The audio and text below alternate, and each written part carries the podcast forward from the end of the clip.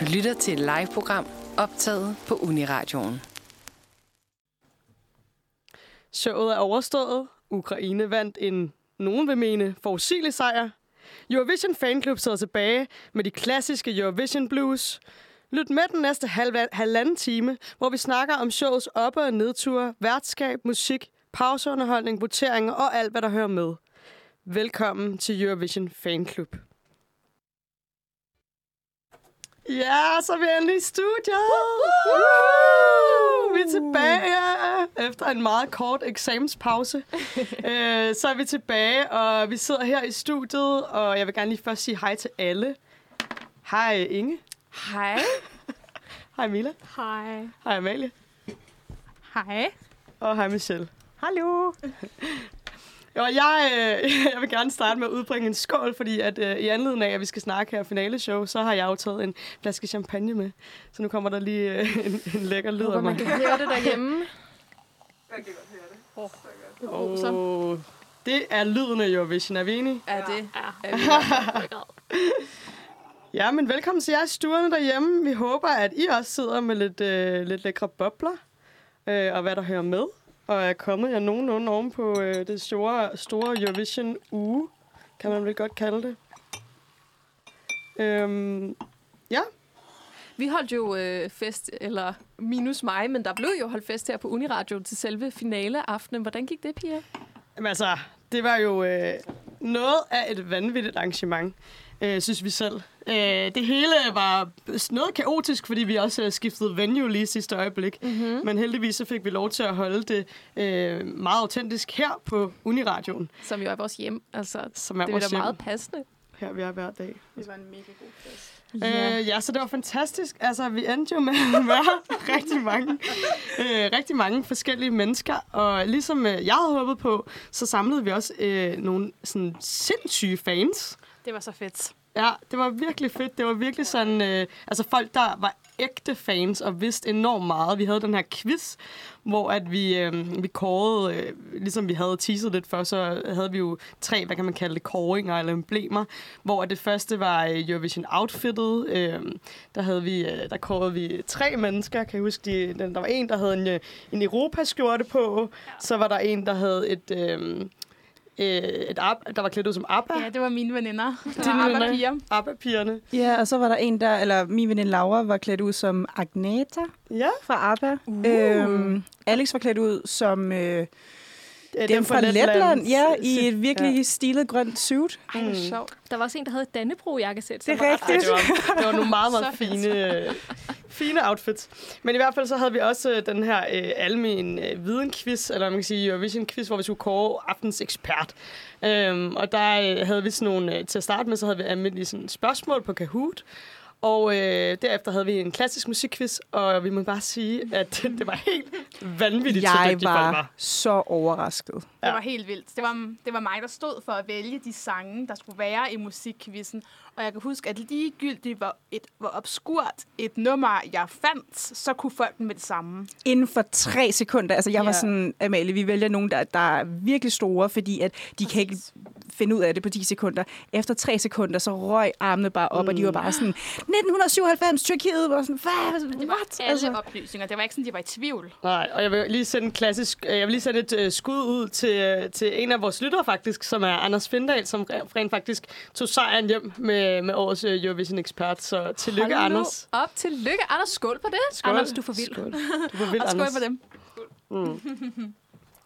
Ja, så øh, en fantastisk aften, og øh, vi kommer jo til at gentage det. Vi har faktisk allerede nu øh, fået, haft lidt en idé om, at vi måske gerne vil holde en, øh, en, en, øh, en halvvejs fest. halfway there. Halfway there. Ja. Det bliver så godt. Udover en selvfølgelig all the way there. Ja, ja. endnu en Altså, gang det er selvskrevet. Ja, der Det er ingen tvivl. Det var en kæmpe succes. Men Mm. om det bliver her på Uniradioen, eller det bliver andet sted, øh, hæng på for at få øh, flere informationer at vide og finde ud af præcis, hvilken dato, hvilken sted, og øh, hvor svær quizzen bliver næste gang, fordi det lyder som om, at den lige skal oppes. Ah, den var fandme svær. Altså, Altså, men, ja, ja, men stadig ikke svær nok for Nej, det her ikke, publikum. ikke svært nok for, Ja. for gruppen. Jamen også det der med, det var nogle gange lidt svært, når folk havde forskellige sådan, altså nogen vidste helt vildt meget meget, og nogle var mås- hvis måske ikke lige så meget. Det var svært at finde et mellemsted. Balance. Ja. Lad os bare sige, at det var en helt speciel gruppe, der var samlet, fordi at, øh, det var nogle gode t- samtaler, man havde på, i toiletkøen, det vil jeg sige. Det var Altså- virkelig en ting, fordi der var jo kun et toilet på Uniradio. Vi var Ja. jo 50 mennesker i hvert fald Vi samlet. må, øh, Så, vi ja. må lege sådan et, øh, et festivaltoilet næste gang, så der er sådan en bås ude i køkkenet, hvor man, kan, øh, hvor man kan lige sætte sig ind og besøge, hvis det er det, man har brug for. Men det var også bare hyggeligt at stå der en halv time og snakke med folk, altså. Så det, Ja. ja. det er okay for min skyld. Det Mm. gjorde til gengæld, at man missede en del af ret meget pauseunderholdningen. Og Spanien. Ej, jeg missede, jeg missede, jeg missede Azerbaijan og Belgien, for jeg kan virkelig ikke lide Azerbaijan. Øh, spoiler. Så er det godt, man kan være lidt taktisk med, hvornår man tager de her tissepauser. Men dagens program, det handler jo egentlig om, at vi skal recappe finalen. Finalen specifikt, ikke så meget semifinalerne, mest bare finalen. Og tale lidt om, hvad synes vi? Hvad var de store overraskelser? Hvem blev røvet? Og der er vist også noget med, at der er nogle skandaler her efter finalen, som vi også lige skal diskutere sådan lidt mere udenoms kontekstagtigt. Og vi har øh, alle fem taget et øh, ønske med fra årets øh, konkurrence. Enten nogen, som overraskede os, øh, nogen, som vi synes gjorde det ekstra godt, øh, nogen, som vi synes blev røvet, og man får en lille begrundelse, før vi tager de her sangpauser strøget gennem programmet. Øh, men det første, vi skal ud i, det er faktisk det helt overordnede. Hvordan klarede italienerne sig som værter? Altså alt det rundt om scenen. Ikke kun performancene, men værterne, scenen, øh, postkortene og så videre. Vil, vil I sige generelt, det var et godt værtskab eller et dårligt værtskab?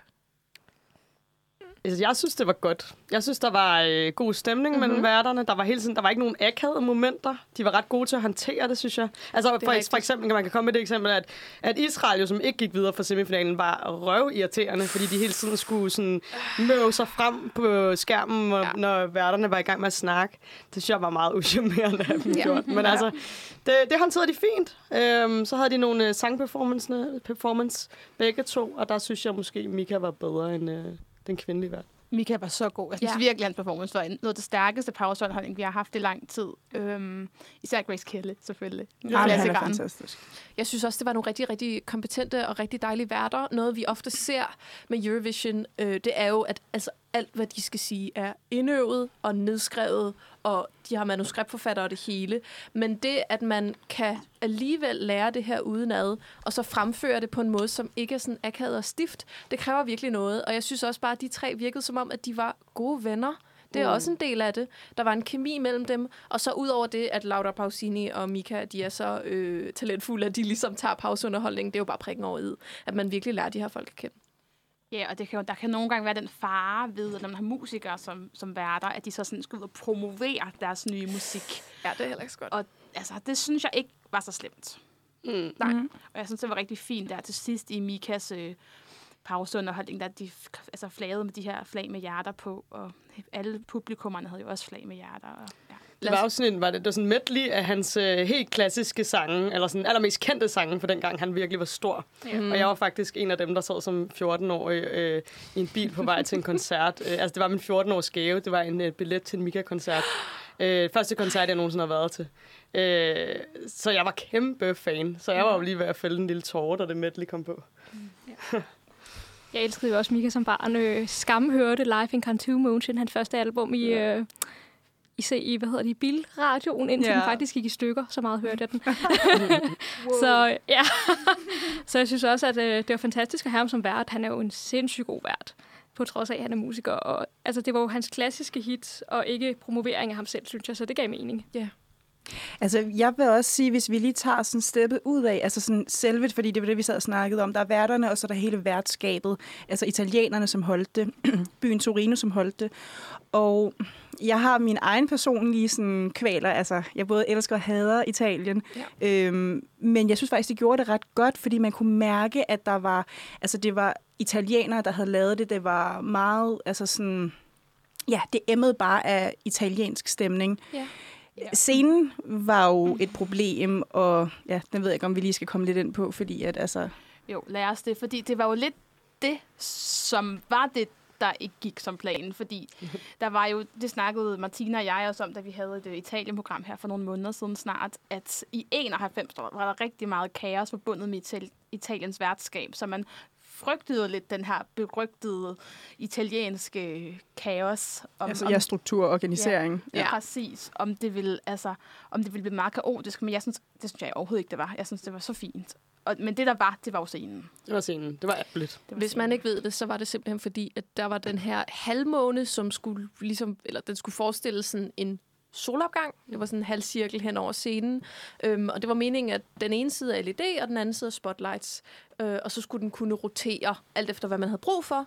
Øh, men det viste sig, at den roterede utrolig langsomt, og derfor så valgte man simpelthen af hensyn til tidspres, at det kun var spotlight-siden, der vendte ud af. Så der var ikke noget LED i den her store halvcirkel bag ved performerne. Og den var ret mørk, den her halvcirkel. Det var, Ja. også, det var også det, det var sådan, det var, det var en rimelig mørk bue. Mm. Men, men lige præcis det der, fordi jeg sad nemlig og tænkte på, da jeg sådan sad og genså showet øh, til det her program, at havde jeg ikke vidst, at der var problemer med scenen, så, så havde jeg måske bare tænkt, alright, der er noget sort i baggrunden, øh, så rimelig rocket ud, men fordi man vidste, at der var problemer, så var jeg sådan, okay, man kan godt se, at det fylder ret meget. Ja, jeg synes egentlig, de løste det ganske udmærket. Det så ikke så forfærdeligt ud, som man havde frygtet, men jeg synes, hele organiseringen omkring det var ikke i orden over for de lande, der havde forberedt en performance, som måtte ændre det i sidste øjeblik. Så på det punkt synes jeg, at italienerne godt kunne have gjort det bedre, men overordnet reddede de den fint. Ja, og man kan jo også se for eksempel nogle af de måder, de reddede det på, det var, at for eksempel Rumænien, de havde det her huller med BBB, som de gerne ville, eller huller med BBB, som de gerne ville have, øh, skulle stå på scenen. Og det gjorde man jo så sådan, løste man på den måde, at det kom til at stå på gulvet, og så filmer man oppefra. Altså, fordi der var jo LED i gulvet. Mm. Så man lavede ligesom nogle lidt sjove, pussy løsninger rundt omkring, som egentlig endte med at fungere fint nok. Jeg ved heller ikke, om jeg ville tænkt over det, hvis jeg ikke vidste. Jeg synes, at øh, noget, som var rigtig flot, det var vandet. Jeg synes, Så det var flot. så Ja, pænt. meget enig, flot. Og jeg synes, det var, meget, altså, det var smukt også i forhold til det, har vi snakket om så mange gange, men der var rigtig mange af de her følelsesmæssige sange. Og for eksempel, man kan nævne Polen, øh, som jo sang om River, ikke? Altså, det gav bare perfekt meget mening trist. at have den flod, ikke? Så jeg synes bare, det passede til rigtig mange af performancene, og det, det, var, det var også det, jeg lidt havde forventet af Italien, at de ville køre et eller andet sådan naturagtigt, øhm, sådan, ja, Sound idyllisk. of Beauty, og, og Mm. der er bare ikke noget, altså okay, rendende vand, det kommer an på, hvad for, ja. Men, men det er meget sendagtigt, og det, det var smukt. Det er nemlig en smuk lyd. Og man kunne se det meget tydeligt i billedet. Så havde de jo de der rigtig kiksede videoer, ja. hvor at de lavede de der Sound of Beauty-videoer, Nå, hvor det var sådan noget... Eller hvad? Nej, det var dem der, der kom en gang imellem, hvor det var sådan noget med øhm, en, en der drikker kaffe, en baby, der græder, eller sådan noget. Var det Nå, postkort? ja, nej, Ja. det var sådan nogle stemningsvideoer, de Ja. havde mellem, hvor de sagde, hvad er lyden af skønhed? Af skønhed, ja. Og så havde de en baby, der græd, og lyden af frisk kaffe om morgenen og sådan noget, ikke? Ej, det, jeg, jeg var lige ved at tænke sådan, det er lidt for meget, der er smurt lidt for tykt på. Men sådan, det er jo Eurovision, og også nogle der store følelser er der altid med i det. Ja. Men til gengæld skal, måske skal vi lige runde postkortene, fordi de var jo nok lidt et step ned i forhold til, hvad vi har set de senere år, vil jeg sige. Eller mange step ned. Altså, det var jo... Vil du forklare det, Mila? Jamen, øh, ja, det kan jeg godt. Altså, det var jo, at de viste de her forskellige italienske monumenter, og så var der puttet sådan nogle random udklipsbilleder af deltagerne sådan hen på de her monumenter. Det var super kikset, og det er også blevet rigtig meget mimet på internettet siden. Ja, altså, så var det var en drone jo. Det var, det var, det var Ja. så grim. Det var en grim drone. Sådan en virkelig sådan Det en sk- barnlig det- drone. Det skulle forestille, at det var en drone, der ligesom projekterede Ja. billeder af deltagerne på de her italienske monumenter. Men det virkede bare sådan lidt billigt, at de bare havde et billede af deltagerne, og ikke selve deltagerne. Ja, hvor For billigt har det eksempel- lov at være, ja. Altså, for eksempel var det Cornelias pressebillede fra Melodifestivalen, der var brugt. det var sådan lidt... Ja, jeg tror også, at et, en generelt defekt ved det er, at øhm, folkene ikke deltog i postkortene. Og så vidt jeg ved, så har det været en covid-ting, at for at få dem fløjet oh, ud og øh, taget billeder. Men hvad man gjorde i 2021 for at modvirke det, var jo, at man havde det der lille hus, ja. øh, som de dukkede op i. Og så havde de nogle ting derinde, der ligesom havde noget med dem at gøre. Så at sige, Montaigne fra Australien, hun havde fodboldting, fordi hun har været fodboldspiller før. Øh, og så følte man virkelig, at man lærte dem at kende. Hvorimod her var det bare sådan en video af en italiensk by, og så, øh, ja, Cornelias pressefoto på siden af, en, øh, Det var et italiensk Meget hus. 0-0-agtigt, det er egentlig sådan bare klistret ind. Ja, for det var jo Malmø, der, der, altså, der øh, genoptog postkortene i 13. Mhm. Mm-hmm. Altså, før det var det jo bare sådan noget... Øh, Jeg føler i hvert fald ikke, man lærte Turist. deltagerne at kende. Og det er det fremmeste, et postkort kan gøre. Det er, at man lige får et lille indtryk af dem, om det så bare er, om de er festlige, eller om de er seriøse, eller om de er unge, eller de er gamle, eller hvad der sker. Man fik absolut intet. Man fik et par fotos og nogle italienske turistvideoer. Jeg synes, der, hvor det bliver løst allerbedst med postkort, det er der, hvor at, fordi jeg synes, det er fair nok, at værtshandler gerne vil bruge det som turismereklame. Sådan er det jo. Det er jo traditionen, ellers så gider man jo heller ikke holde det. Det er jo derfor, de gerne vil holde det alle sammen. ja. øh, jeg synes, der, hvor det er løst allerbedst, det er der, hvor de rent faktisk tager deltagerne, og så sætter dem til at lave et eller andet, som, man, som er en seværdighed. Altså for eksempel det der, der var det Rasmussen, der skulle sejle en vikingeskib, eller et eller andet. Jeg kan ikke engang huske, hvorfor det var et vikingeskib. Men han skulle, der var nogen, der skulle sejle et skib, kan jeg huske, Ja. på et tidspunkt. Altså hvor man involverer folk i forskellige ting. Altså, jeg vil sige, de klart bedste postkort nogensinde, synes jeg, det er dem fra København i 14, yeah. hvor at de lavede deres flag ud Ja. af forskellige altså, Ah, ja. artefakter. Ja, men, men så går det jo lidt af det der med, at altså, det er landet, der får lov til at reklamere sig selv, fordi så det var det jo vidderligt bare, altså ja, hvad lavede Storbritannien i 14? Øh, Union Jack ud af busser, hvilket ligesom repræsenterer dem, men det repræsenterer jo ikke Danmark. Nej. Så sådan den der turismedel går lidt tabt i det. Men ærligt, har vi brug for turismereklamer? Ja. Ja. Men altså, jeg tror, jeg tror Og for at tjene nogle af de penge, ind vi brugte på det show, så jo. vores BNP har det okay.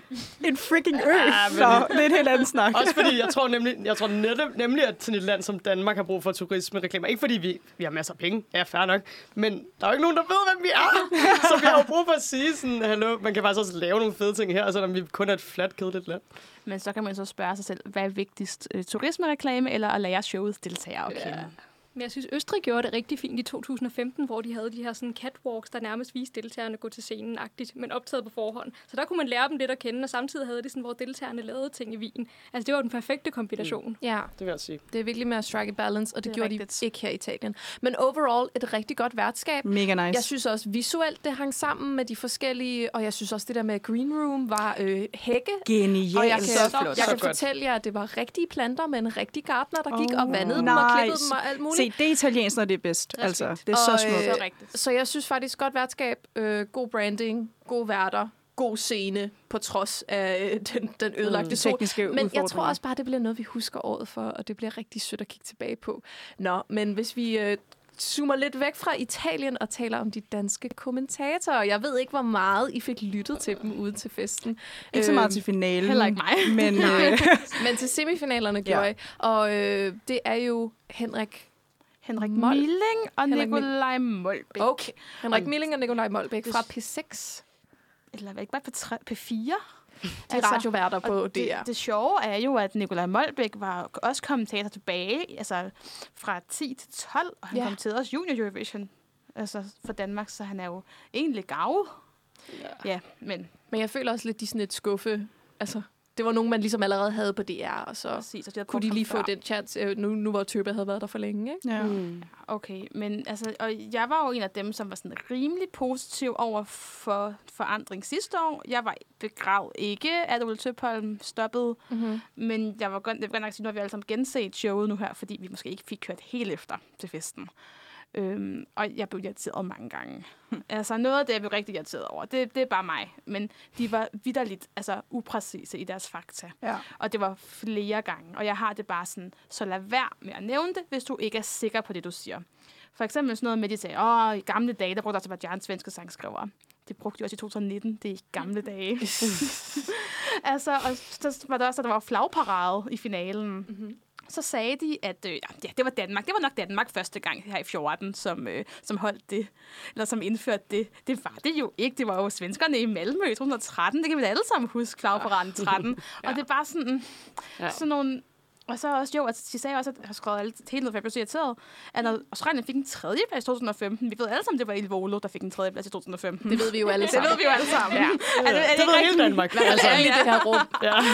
Og det er bare sådan, men, ja. eller i hvert fald sådan, måske ikke alle sammen, men I ved, hvad jeg mener. Altså sådan, lad Ja. være med at sige noget, der ikke er rigtigt, hvis, Mm. det, altså, hvis du er i tvivl. Altså sådan, altså, Og i hver andet program, så havde de været, altså, så havde, havde man gået op i at sige ordentlige fakta. ja, så var det Men det er faktisk tjekket. Det er som om, Ja. det går vi sgu ikke så meget op i Eurovision. men slå op, hvad for en placering Australien fik i 2015, hvis I ikke kan huske det, så bare sig et eller andet. Det er en hurtig Google-søgning. Mm. Altså, jeg synes også, det, der var godt ved Tøbe, det var jo, at han oprigtigt var Eurovision-fan. Mm-hmm. Så du, havde, du kunne også se, at han havde den her oprigtige begejstring, hvor jeg synes, det gik lidt tilbage med at være sådan... Øh, uanset hvilke sange der er, så skal vi snakke om Danmark eller Sverige, fordi de er vores nærmeste Så rigtigt, naboer. Mila. Ja. Og Det det, er sådan irriterede noget, mig. der irriterer mig lidt. Mm. Og så lagde jeg også mærke til, at han, sådan, de snakkede lidt ned om nogle af de østeuropæiske lande, for eksempel Moldova. Og det, er også sådan, det troede jeg, vi var kommet væk fra. Ja. Altså, jeg synes meget, det var sådan at gå tilbage til den der 2000.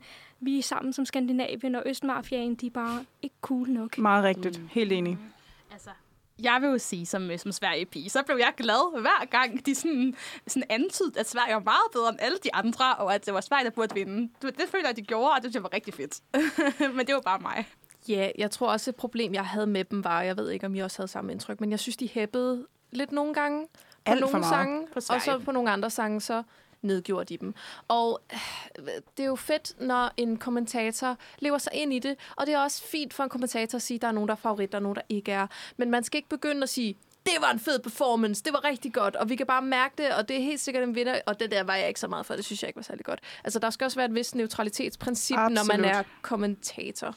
Men det var også, fordi de var ret dårlige til at sige, det her det er vores holdning. Det var Ja. bare som, Sverige, det er jo objektivt den bedste. Altså, Mm. At det lød virkelig sådan. Ja, for jeg skulle lige så sige, jeg synes faktisk, det, jeg ved ikke, om jeg er helt enig, fordi jeg synes, at hvis I kigger på kommentatorer i alt muligt andet, så er de altså ikke neutrale overhovedet. Jeg er med på, sådan, så sidder man og spiller, ser en landskamp, selvfølgelig holder de med Danmark, men, men, jeg har, men, men, men kommentatorer er ikke nødvendigvis neutrale.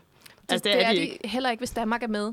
De må rigtig gerne... Øh, de, de må rigtig gerne... Øh, øh, de må rigtig gerne det hæppe på Danmark, og de må også rigtig gerne sige, at Danmark skal have point og så videre, men øh, de må ikke begynde at tale om, hvad der er den bedste sang, og hvad der er en god performance, og hvad for en, der sikkert får mange stemmer og sådan noget. Men det synes jeg da egentlig, de burde gøre, altså, fordi de skal jo også være engagerede. Altså, man kan jo også se på sådan noget som Tavi Wogan, altså fra, fra Mm. UK, som det ultimative eksempel på en, der var biased.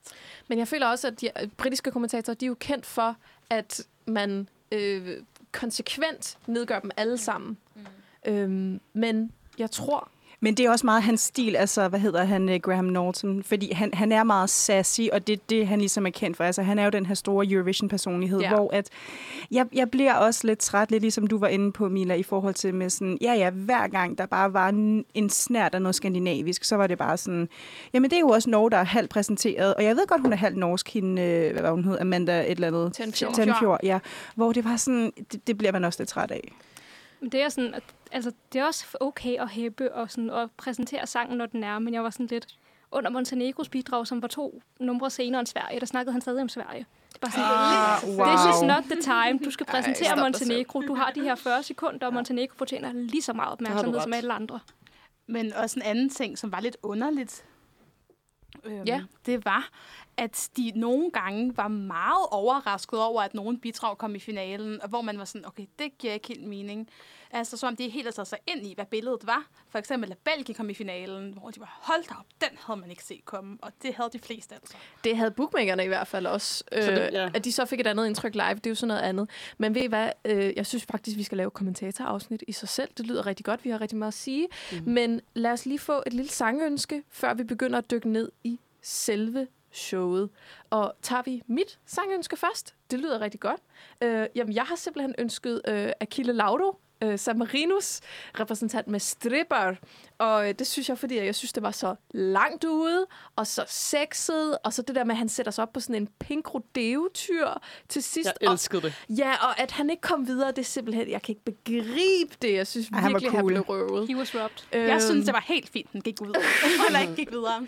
Men jeg synes, at det var en af de her sjove og wacky bidrag, som vi øh, har brug for flere af i finalen. Så ved I hvad? Øh, shout out til Akille. Du er røvet i min bog, og lad os sætte stripper på nu.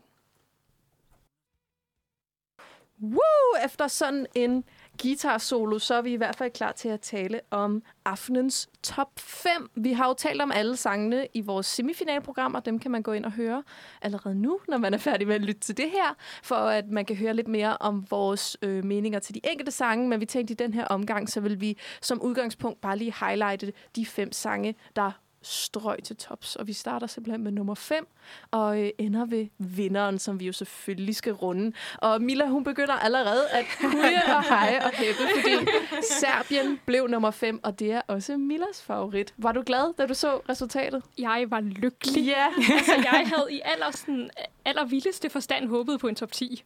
så at den kom i top 5, altså, ej, jeg var mind blown. Ja, Da, da men den også- fik de ja. der... Nej, det var også med juryen. De lå jo langt nede. Præcis. Altså, med juryen. Robbed. Øhm, da de fik de der sådan, point fra seerne og lå nummer et øh, sådan, i syv lande, eller inden syv lande havde fået point, jeg var bare sådan, oh my god. Ja. Jeg vidste godt, det ikke ville ske. Men Er det, nej, jeg, jeg regnede med, at altså, den ville virkelig komme til top, fordi den er så fed. ja. Altså også dem, jeg sad og så det med, øh, som ikke rigtig kender Eurovision. Jeg så det med mine øh, kollega, øh, naboer og mine venner ude på kollegiet. Øh, og de var alle sammen virkelig grebet af det. Den er Og så fed. De var sådan, der er virkelig en presence her, og også selvom man ikke kender historien eller Serbien, den fanger virkelig publikum, og jeg tror virkelig, de vandt på det her med seerstemmerne. Altså det var dem, der bragte dem til tops mest af alt. Jeg vil også sige, nu har jeg jo, mens jeg genså programmet, det var virkelig en af dem, der stak ud, og man lagde, lagde mærke til, at altså, når man så showet som en helhed, og jeg tror virkelig også, at en af de sange, der vil sådan komme til at sådan kendetegne 2022, som en af dem, man highlighter for den her årgang. Ja. Det, Altså, den stod virkelig ud. men det er også, fordi hun gør det så godt med, at hun både er hypnotiserende, hun kigger sådan skarpt ind i kameraet, og så sidder hun og sådan klapper. Altså, det er så fedt. Var det ikke en vild lyd at høre hele stadionet klappe på den måde? Jo. Fordi man kunne Så virkelig vildt. høre, de alle sammen klapper. Også bare altså, Altså, til jeg- vores fest, vi begyndte også bare at stå og klappe i takt. Det var Alle helt genialt. Hele rummet. Hele rummet. Altså, Ja. ja. den fik jo en også af de bedste sådan, reaktioner inde hos os. Det var Hvilket også jeg også synes siger rigtig meget. så ja, jeg er i hvert fald lykkelig.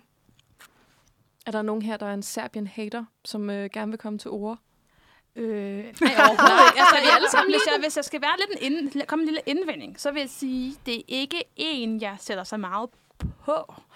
Altså, det, Det er ikke så meget en lyttesang. det, det, det er en, som, som, altså, som løfter helt vildt meget i sin helhed, i sin performance, også fordi bare den er så ikonisk. Og, Mm-hmm. Ej. altså, en anden ting er også, jeg synes virkelig, at det fungerede godt med underteksterne. Man forstod virkelig budskabet. Jeg tror også, det var derfor, den kom så langt. Men var det ikke meget sjovt? Det var nærmest ikke undertekster, det var sådan mellemtekster.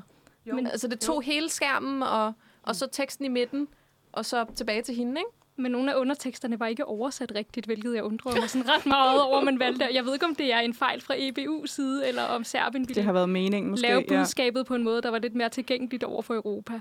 Der, hvor hun oh, det normalt sang, jeg har ikke sundhedsforsikring, der sang hun bare, I'm left on my own. I Ja. hvor jeg var Mm. sådan, that's not the point. Nej, det synes jeg også er ærgerligt. For Ja. ja. det, jeg synes ikke, det er at give det helt rigtige budskab. Og der er jo tydeligvis mange, der har så misforstået øh, budskabet og sådan noget. Jeg synes godt, man, den synes jeg godt, man kunne have fået med. Men jeg synes også, det var meget smart, at de ikke tekstede det hele. Fordi jeg tænkte godt på, at man har ikke rigtig tekstet Eurovision-bidrag på den måde, hvor man har haft sådan undertekster nedenunder, der siger præcis, hvad de synger, hvilket man jo lidt kunne tænke sig med Serbien, fordi der er så meget øh, budskab i øh, dens tekst. Men jeg synes faktisk, det var fedt, der ikke var undertekster på den måde, fordi så tog det ikke væk fra performancen. Jeg tror, hvis der havde været undertekster, så havde folk bare siddet der.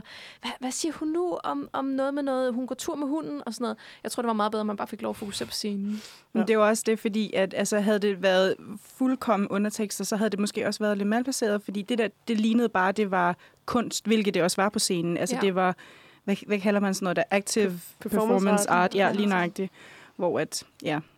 Men jeg kunne godt forestille mig, at det her med at have en eller anden form for øh, teksting på, eller altså undertekster til en sang, som er på lokalsprog, det kunne blive noget, som landet tog til sig i fremtiden. Ja. Altså at tænkte, okay, det her det er ikke noget, folk forstår, men kunne vi på en eller anden måde formidle det gennem noget tekst på skærmen? Altså, Norge havde jo også tekst direkte på skærmen. Jeg tror godt, det kunne blive en trend.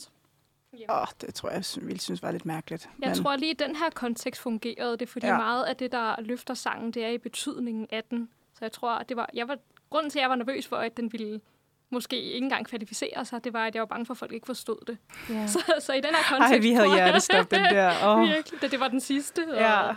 Og igen, kommentatorerne sagde, at det var en overraskelse. Det var jo en af favoritterne. Altså, Ej, men hvis vi lige skal gå tilbage til det der, altså sådan, han var Ja. også ude i under semifinalen, øh, en af dem, måske har det været ham der, Nikolaj, eller hvad hed han? Øhm, I'm sorry, jeg kan ikke huske hans navn.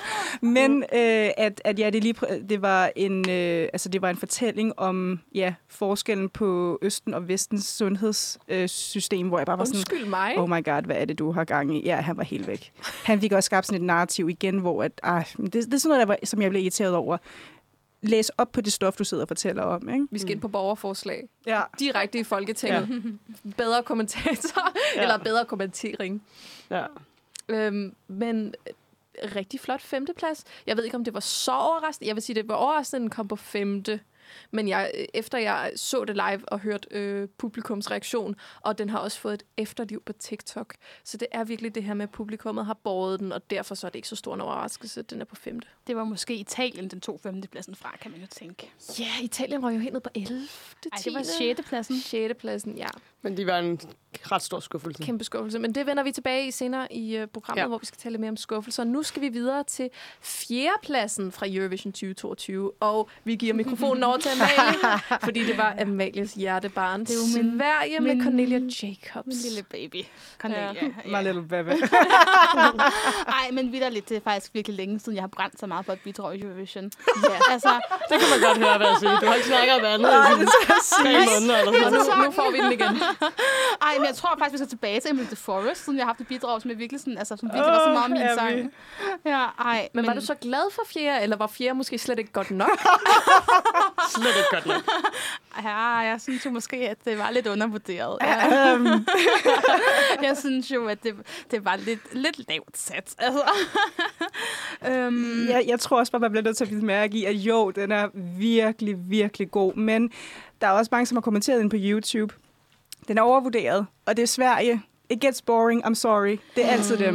Men det er jo også, fordi Wow. der er kommet den der, det har vi også snakket om flere gange, den der Sverige-bashing, det der, nu har de været i vælten, det går for gået for godt for dem, det er altid Sverige, og nu skal det lige pilles lidt ned. Altså sådan, altså fordi jeg vil personligt sige, jeg synes, den her sang er på linje med Euphoria kvalitetsmæssigt, og jeg synes, den havde fortjent at, øhm, at, at være en af deres øh, vinder. Men nu vil jeg jo citere sangen og sige, it was just the wrong time. Nej, men, og jeg, jeg er helt enig, Amy, fordi jeg skal slet ikke prøve at stå og pille ned. Jeg tror også, at den, der måske er mest spillet på min playliste efterfølgende. Mm-hmm. Men jeg tror også bare, at vi skal acceptere, at inden for Eurovision, det ser vi for eksempel, nu er de ikke med her, men Moldova fik også ekstremt mange øh, seerstemmer. Og det er fordi seerne godt kan lide det der lidt anderledes, det der lidt mere etno-inspireret. Det bliver bare sådan meget det samme. Det er bare en pissegod popsang, men den har ikke rigtig nogen kant. Jeg vil jo også, jeg, jeg synes jo, den har det hele. Jeg synes også, den har kanten, men man kan måske sige, at det er lidt mere det, det etniske, også med måneskin og med Kaino, og sådan, det er måske lidt noget andet, der trender for tiden. Det var måske... Det, altså, det måske Ukraine? Nej. mere, nå ja, men så lidt mere, altså det, der var oppe i tierne. Altså, Arcade er jo også lidt den, den linje, og altså, Heroes og... Mm. Altså, ja. Jeg synes klart, at Sverige fortjente sin fjerdeplads, måske endda også en tredje eller en anden plads. Øh, måske også at vinde, men øh, mit store takeaway var, at hun var bedre i Sverige. Lagde I også mærke til det, at det var som om, der ikke var den samme sådan, mm-hmm. shine og energi i hende? Også bare selv i forhold til semifinalen. Hun var Ja. meget bedre i semifinalen. meget Jeg har- bedre i semifinalen. Jeg har set nogle, men også bare folk, der har sendt screenshots af sådan, øh, her er hende i Melodifestivalen, og her er hun i uh. Eurovision-finalen. Man kan virkelig se en forskel også på stagingen, og jeg tror, hun har haft nogle tekniske problemer, der virkelig har slået hende ud. Jeg, tror, jeg synes, kameragangene ikke gjorde særlig meget godt for hende. Der var sådan tidspunkter, hvor hun var meget sløret, og hvor det sådan gik fra hende på steder, hvor det måske skulle have gået tættere på hende, for ligesom at indfange den der raw emotion. Så jeg synes, det fungerede bare ikke så godt på skærmen, som det gjorde. Jeg havde faktisk Sverige som en potentiel vinderkandidat, hvis det ikke var Ukraine. Men efter sådan at have set den live, så synes jeg, at den top 3, vi skal snakke om senere, var en fortjent top 3. Ja, og jeg vil også sige, at jeg har jo altid lidt en mavefornemmelse omkring bidragene, hvad der kommer til at ske. Og hvis, jeg kunne godt mærke, at der var et eller andet, der ikke skete, for det er sådan, der bare skal ske et eller andet. Hun fik jo enormt meget opbakning i semifinalen, og også folk sang jo også med i semifinalen. Ja, der var jeg målløs. Hun var fantastisk i Hun var semifinalen. virkelig Ja. igennem der. Men altså ja, der var, der var et eller andet, der ikke lige klikkede. Øhm, eller, Jeg synes var- også, hun var mere hæs i finalen. men det var måske ikke så meget performance, men bare hele stemningen. Ja, mm. og jeg tror, at hvis hun havde brændt igennem, som hun gjorde i Milo, så var hun nok også kommet endnu højere, men vi skal absolut ikke tale en fjerdeplads ned. Nej. Men for at høre om, hvem der rent faktisk endte med at slå Sverige mod Amalies øh, forventninger, så skal vi videre til tredjepladsen, som er Spanien Chanel med Slow Mo. Ja. Okay, jeg var enormt overrasket over, at den sang kunne klare sig så godt. Den Jeg var i et chok. vild. Så mærkeligt. Den, jeg, var, jeg, jeg var slet ikke fanget af den. Kunne Som i, at jeg troede, det ville være på den anden side af voteringslisten. Hvad? Jeg var i chok. Ja, Den var så dårlig. Jamen virkelig, sangen er jo ikke særlig god. Den er så monoton. Der er ingenting ja. i den. Men hvad med performancen? Jeg synes, Fint. performancen She's var, hot, altså. jeg synes, performancen var fantastisk. Jeg var ude og tisse, da Spanien og, det, og det er jeg faktisk rigtig ked af, fordi da jeg så den tilbage, så løftede hun virkelig den her sang, som jeg egentlig ikke synes er noget specielt, men jeg synes, vi har gjort rigtig mange gange før, fordi hun er en vild performer. Altså måden, hun kan bevæge sig på, og samtidig synge ret rent, det synes jeg er fantastisk.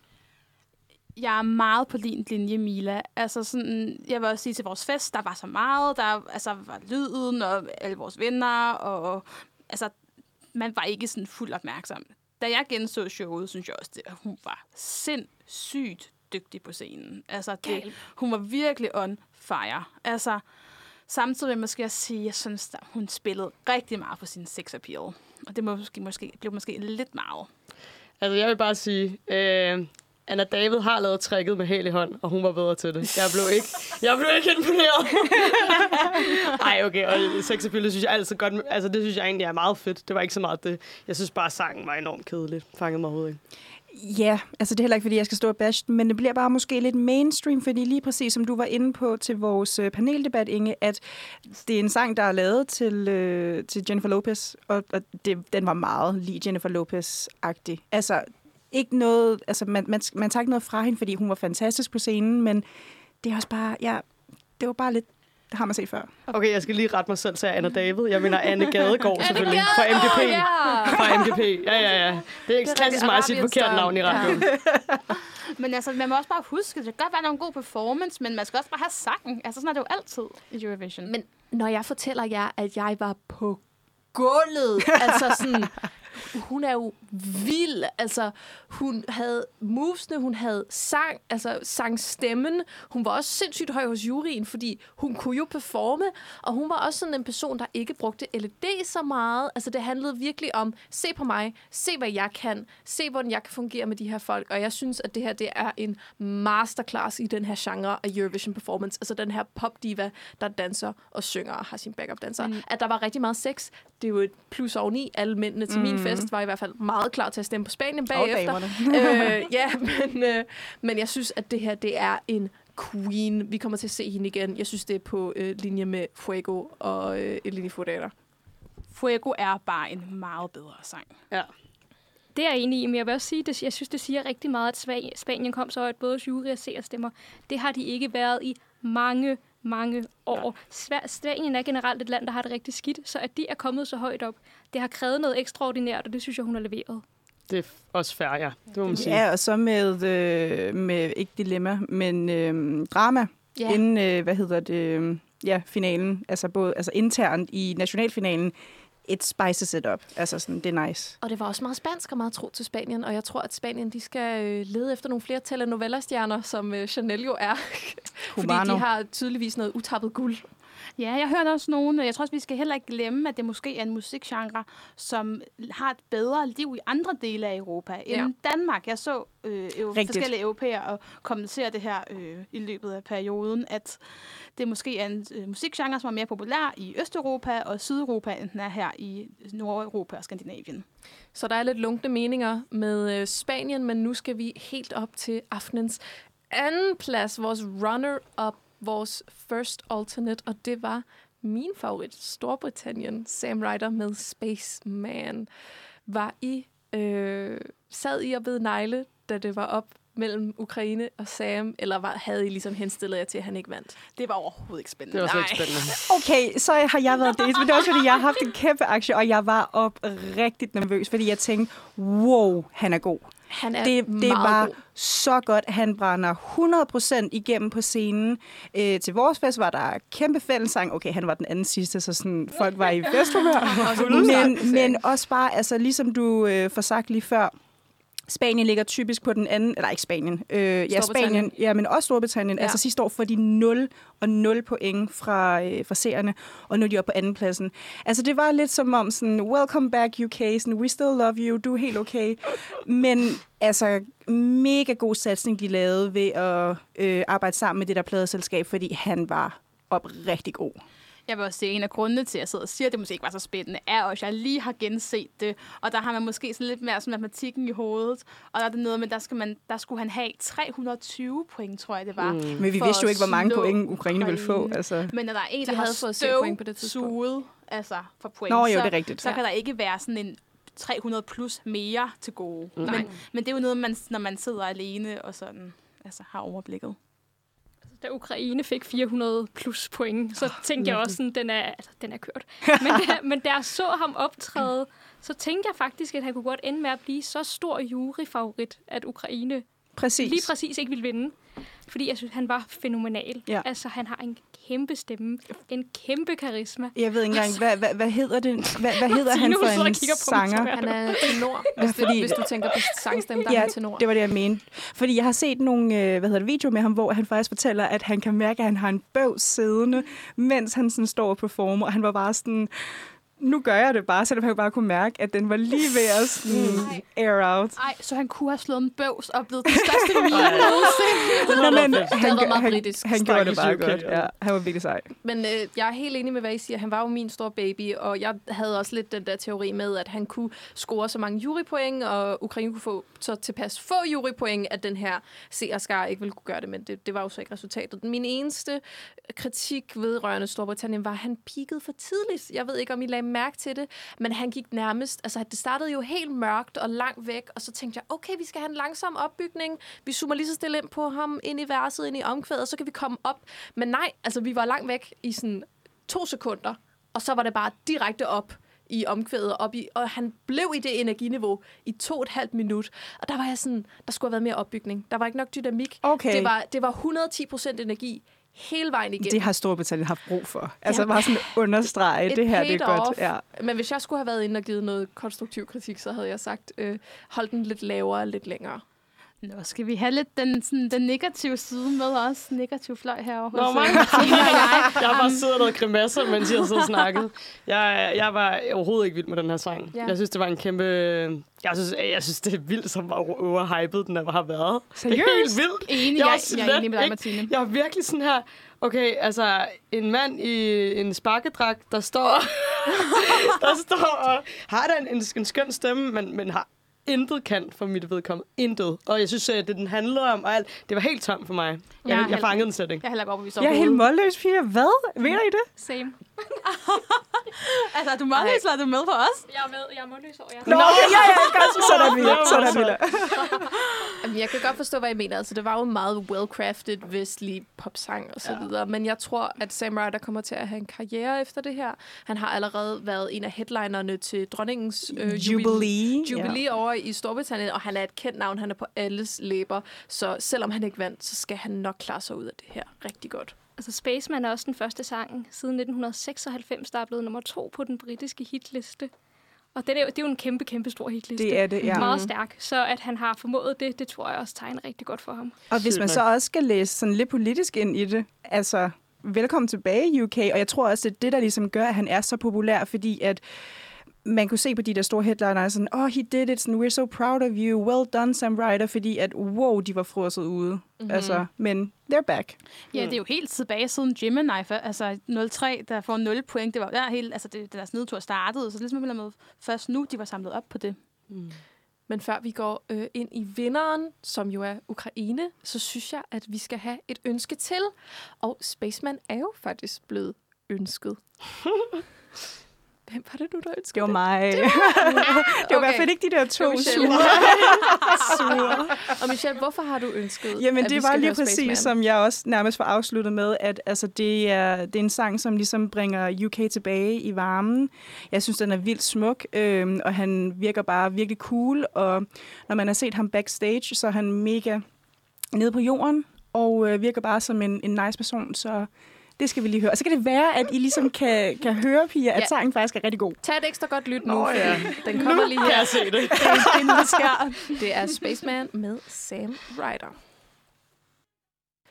Yes, og det var Sam Ryder med Space Man, det, som jo er øh, Storbritanniens bedste resultat i rigtig mange år, og Storbritannien er rigtig stolte. Rigtig godt gået, Sam Ryder. Siden 97, ikke? Siden de vandt. Nej, siden 98, ja. der er stor. Imani. Ja, som var meget tæt på at vinde. Men nu skal vi ikke tale om næsten vinder, vi skal tale om vinderen. Med et rekordmængde af seerstemmer, der tog Ukraine sejren hjem i sidste øjeblik. Og var det en overraskelse her i lokalet? Nej. Nej. Jeg måde. blive nervøs, men selvfølgelig skulle den rigtige sang vinde, altså. Men, men Mila og jeg snakkede jo, som vi var nervøse, da Euphoria var med. Altså, Ah. altså hvis kan virkelig nok for en sang, er helt man er væk. nervøs. I kan ikke sætte jer ned, før de har råbt, hvem vinderne er. Ja. Ej, jeg havde, fuldt, jeg havde fuldt ud forventet, at der ville være sådan en absurd høj mængde stemmer, hvor man bare ville sidde og være sådan, what? Det havde jeg forventet. Men jeg tror, at det, der kom bag på mig, det var, som jeg også sagde, faktisk sagde i et af de tidligere programmer, det var øh, følelsen af, at de var på. Altså den der med, at man stod... Jeg får kuldegysninger bare så fortælle at, om Ja. det nu. Det der med, at man bare kunne mærke, at hele et rummet, vi sad jo så alle de der mennesker sammen, men også dem, der var derinde, det var noget særligt. Det gik op for folk, oh my god, det er en fucking alvorlig situation, Ja. det her. Og hvor er det smukt, at de kommer på en eller anden måde til ord, ja. Hvilket russerne ikke gør. Ej, nej, men også bare altså, for lige at køre den der stil. Øhm, den der, hvad hedder den, flagparaden. Mm. Mm. Altså, det er ikke fordi, vi skal bashe nogen af de andre lande, men altså, du ved, vi kommer bare ind, og vi har vores lille flag. Ukrainerne, jeg har aldrig set Ja. så stolt, Ej, jeg bliver sådan helt rørt, hver gang jeg snakker Ja. om det. Jeg har aldrig set så stolte mennesker bare komme gående ind med det der store flag. Altså, det betød så meget for dem. Det var så smukt. Og til sidst, da de havde vundet, så kom Ja. de også op i de Amen. her kæmpe flag på scenen. Det var så fantastisk. Nå, skal jeg starte med, hvad de forsøger nu? ja lad, lad os forholde os lidt til sangen frem for Men landet. altså, fordi, altså, jeg vil sige, det kan godt være, at de var rigtig stolte, og jeg, men jeg synes faktisk, nu, efter jeg har genset showet, at følelsen næsten var stærkere i vores lokale, end jeg følte stemningen var, når jeg så showet. Jeg følte ikke, deres opbakning, også at det vandt og så videre, var så massiv. Jeg følte ikke, at salen virkelig var med dem, og jeg følte ikke, at alle klappede og hudede og råbte det- Ukraine. Og, Og det føler jeg, men... Jamen, det ved jeg ikke. Ja. Altså, det, det er min fortolkning, eller det er sådan, min vibe, når jeg har set det. Jeg føler, altså, at publikum måske lidt primært hæppet på nogle andre. Ah, nu stopper Nej, vi. nej, nej, nej, nej. Sverige. Pak det der sammen, nej, nej, nej. Sverige og Spanien. Ej. og, jo, det, Nå, men hvis det er lige- mit, Hvis vi øh, lige hører fra mit Amalie, så, så du synes altså, der var mere publikumsopbakning til sådan nogle som Moldova og Serbien måske, som var lidt mere festlige? Moldova, Serbien, Italien. Ja. Altså helt vildt jo selvfølgelig. Sverige øhm, og hvad hedder det sidste? Spanien fik også rigtig meget. Men så vil jeg så også lige sige, at der er en ting, som er opbakning, der er andet, der, når der bare er, at folk holder en fest og sådan noget. Moldova, de har, uanset hvornår man har filmet, så har de skabt en kæmpe, kæmpe fest. Ja. Alle vidste, de ikke ville vinde. Det vidste folk jo godt. Men de synes bare, det var griner, da de kom på. Men, hvad hedder det, Sverige, det er en sang, folk kan synge med på, den er på engelsk. Det er sværere at synge ukrainsk, når man står der. Øh, altså, jeg tror bare, der er nogle forskelle, når noget er live musik, og hvor meget man kan fornemme det, ikke? Jeg tror også hele den her situation med, at det var Ukraine, og der var præsenteret på en international scene for første gang siden krigen, det gjorde også bare, at jeg sad i hvert fald ikke og var totalt, ja, Nej. yeah, Stefan, jeg, Nej, jeg fordi- sad ja. og var rørt, og jeg Ja. ja, sad Præcis. sådan ret meget i stillhed, og det var ikke, fordi jeg ikke sådan ville feste med, og synes, det var en virkelig god sang. Men det var bare ikke den følelse, der var, og det tror jeg også, at publikum bare præg af. Det var mere en inderlighed. Ja. Ja. Men jeg køber ikke helt den der Amy. I'm sorry, fordi at, altså, sådan, nu har jeg ikke lige genset lige præcis den performance, men der var masser af, af råb. Skal jeg komme med nogle flere argumenter Mm. mod Ukraine? Ja, kom, let's do it. On open mic. on open mic, så tager vi den. øhm, ja, jeg sådan, altså... Jeg tror jo, jeg ved godt, man, vi kommer aldrig til at vide det her, men jeg tror ikke, Ukraine havde vundet, hvis der ikke havde været krig. Øhm, og det baserer jeg blandt andet på, at de kun blev nummer 4 i juryafstemningen. Øhm, Men generelt så placerer rap-sangen sig jo ikke specielt højt altså, hos juryerne. jeg tror også, den har fået lidt bonus Mm. øhm, Mm. på grund af, hos juryerne på grund af situationen. Ja. Tror jeg også. Øhm, og så det her med, vi har jo altså den OKA fanafstemning øh, op til showet. Øh, marts og april kører den. Og der øh, kom de faktisk uden for top 10. Øhm, og jeg synes, det er en god sang. Altså, Måneskin blev også nummer 4 hos Juryen sidste år, vil jeg lige øh, påpege, og de havde ellers en rimelig okay komfortabel sejr. Men Og- det er altså heller ikke almindeligt. Altså, Nej. normalt så plejer vinderne at være nummer et eller to hos juryen. Eller tre. Altså, det, det er deroppe ikke? Og hvis du ryger uden for det hos juryerne, så er man som regel stemt ude. Altså, Men Arcade vandt heller ikke juryafstemningen. nej, men var den ikke nummer to eller tre? Den var nummer to. Ja. Men jeg vil heller ikke tale OGAE ned, men jeg synes meget, de har sådan en, en meget klassisk fan-musiksmag, hvor det er de samme sådan, lande, der er i top, toppen hvert år. Det er meget svært for Ukraine. Shum, der jo også rigtig først Ukraines bidrag sidste år, øh, der først rigtig kom til live på scenen, lå også ret lavt i de der OGA-afstemninger. Folk snakkede om, at de ikke ville komme i finalen, og så rejste den sig på scenen. Ukraine sender bare nogle særpræget bidrag, der kan noget live, og det synes jeg også, at bidraget i år kunne. Så jeg tror, hvis ikke den havde vundet, var den stadig kommet rigtig langt. Kan man måske ikke også godt snakke om, at der er et skift i, at øh, seerne og juris, juro, juryernes smag begynder at bevæge sig væk fra hinanden. Helt vildt, og lad os også komme ind på det senere. Ja. Det, vi skal virkelig- faktisk tale om Jury versus Seer lidt senere, men hvis vi bliver hos Ukraine. Ja, fordi det er jo det, der jo nok er min anke, fordi jeg vil også sige, altså, jeg kan virkelig godt lide, altså, godt lide sangen, og jeg synes ikke, det, altså, det havde været bedre, hvis Storbritannien eller Spanien havde vundet. Men jeg tror, at det, som Men jeg Sverige? selvfølgelig. Men jeg tror, at det, som jeg måske sådan... Det, der strider lidt på mig, det er det her med, at jeg synes, det begynder at blive et problem, når et land kan stille op med nærmest hvad som helst og vinde. Men det er jo fordi, du anskuer Eurovision kun ud fra musikken, hvor for eksempel mm. sådan nogen som mig, Mila og Martine, jeg, jeg, Inge, du er sådan lidt en mellemting, altså fordi du går også meget op i det æstetiske og det musikalske, hvor at jeg går 100% op i, og du sagde det så smukt, Martine, i hele fortællingen om landet. Og det er nemlig ikke kun sangen, der er på scenen for mig, det er hele landet. Jeg synes også, altså Eurovision blev jo skabt for at forene Europa, og jeg synes, det i for første gang i mange år så vi et forenet Europa, der uden set begrundelsen gerne ville give den her sejr til Ukraine, mm. der gerne ville stemme på Ukraine. Og jeg ved også fra den ukrainske familie, jeg selv har dernede, at det betød så meget. Det betød alt. Det var et lyspunkt i en Ej. rigtig forfærdelig tid. Ja. Og, og, og det er grund nok. Ja. Ja, det synes jeg, er. Og det kan godt være, at det er totalt sådan øh, øh, pladeromantisk af mig at sige, men det synes jeg fandme, der. Det skylder vi. Ja, og så tror jeg også bare, at vi skal have for øje, at jo, jeg er også en kæmpe poppige. Øhm, det var en rap-sang. Der er også rigtig mange, der godt kan lide rap. Måske ser de ikke Eurovision, men altså, hvis vi tænker på den danske rap-scene, der er vundet frem siden 2010, det er mega inde med sådan noget der etno-rap og mm. ja, national øh, beats på rap og sådan noget. Det er virkelig nice. Det kan jeg godt forstå, Michelle. But you are kidding yourself, hvis du tror, at de fik 96 procent af seerne. Nej, det er rigtigt. Rap har en Nej, nej, nej, nej, nej, absolut. Nej, nej. Altså, jeg, jeg vil det bare... her det er jo en, en ting med, at vi, som I siger, vi har lavet en støtteerklæring fra Europa af. Vi har stemt med hjertet, og vi har stemt med øh, et, et irrationale, som seerne skal have. De har ikke et regelsæt ligesom juryen, som de skal følge. Mm-hmm. Og derfor så stemte de præcis som de skulle. Man kan ikke rigtig komme efter det.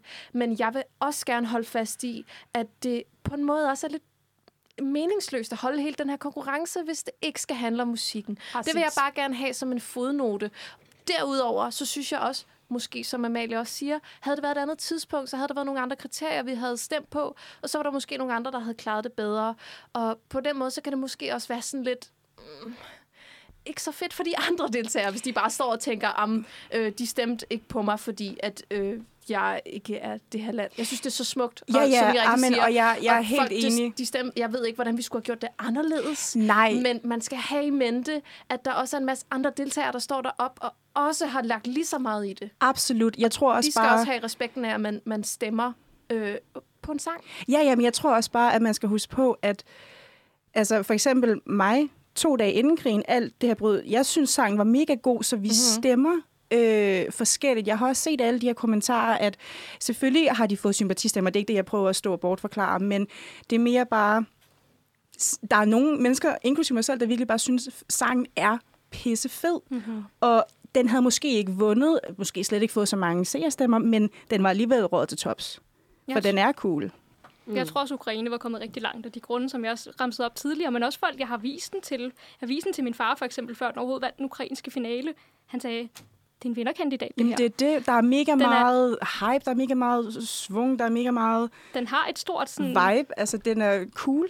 Ja, jeg, sorry. Jeg tror også bare, den har sådan et rigtig stort publikum i Østeuropa, og fordi det er noget, vi ikke hører i Vesten, så kan vi måske ikke se det med de øjne. Ja. Jeg, det mener. Ja, og jeg vil også sige, altså, nu har jeg været lidt øhm, på den kritiske linje sammen med Inge, men altså, jeg kan jo også godt lide den. Jeg synes, det er en god sang, og jeg synes, det er en god vinder. Det er, altså, det kan jeg også være helt med på. Ja. Det, det er ligesom du også siger, det er det, det helt principielle i sådan konkurrencens præmisser, som jeg sådan støder mig lidt på. Eller sådan, Ja. For jeg synes, at sangen at det er en god vinder. Altså, det er en af de bedre vinder, vi har haft det senere år. Så det er ikke det, det handler om. Og det er den rigtige vinder til det rigtige tidspunkt. Og mm. folk stemte med hjerterne, og det er det, der er vigtigst. Jeg håber, at øh, næste år, så øh, det skal vi måske ikke tale så meget om, men jeg håber, at næste år ser vi, en, øh, at vi ikke stemmer på Ukraine Det- igen. Det vil være lidt Øh, skørt, hvis Ukraine vandt næste år også. Fordi så vil det, altså det er jo mere det, vi tænker på, ikke? At, at så bliver det ligesom næste katastrofe, der får Men- sympati. Må jeg lige øh, komme med et afsluttende spørgsmål, Pia? Okay, helt ærligt, vi snakkede lidt om det sådan inden. Ja. Lad os sige, at de var stillet op med, med Bulgariens sang, der ikke var specielt nice. Ja.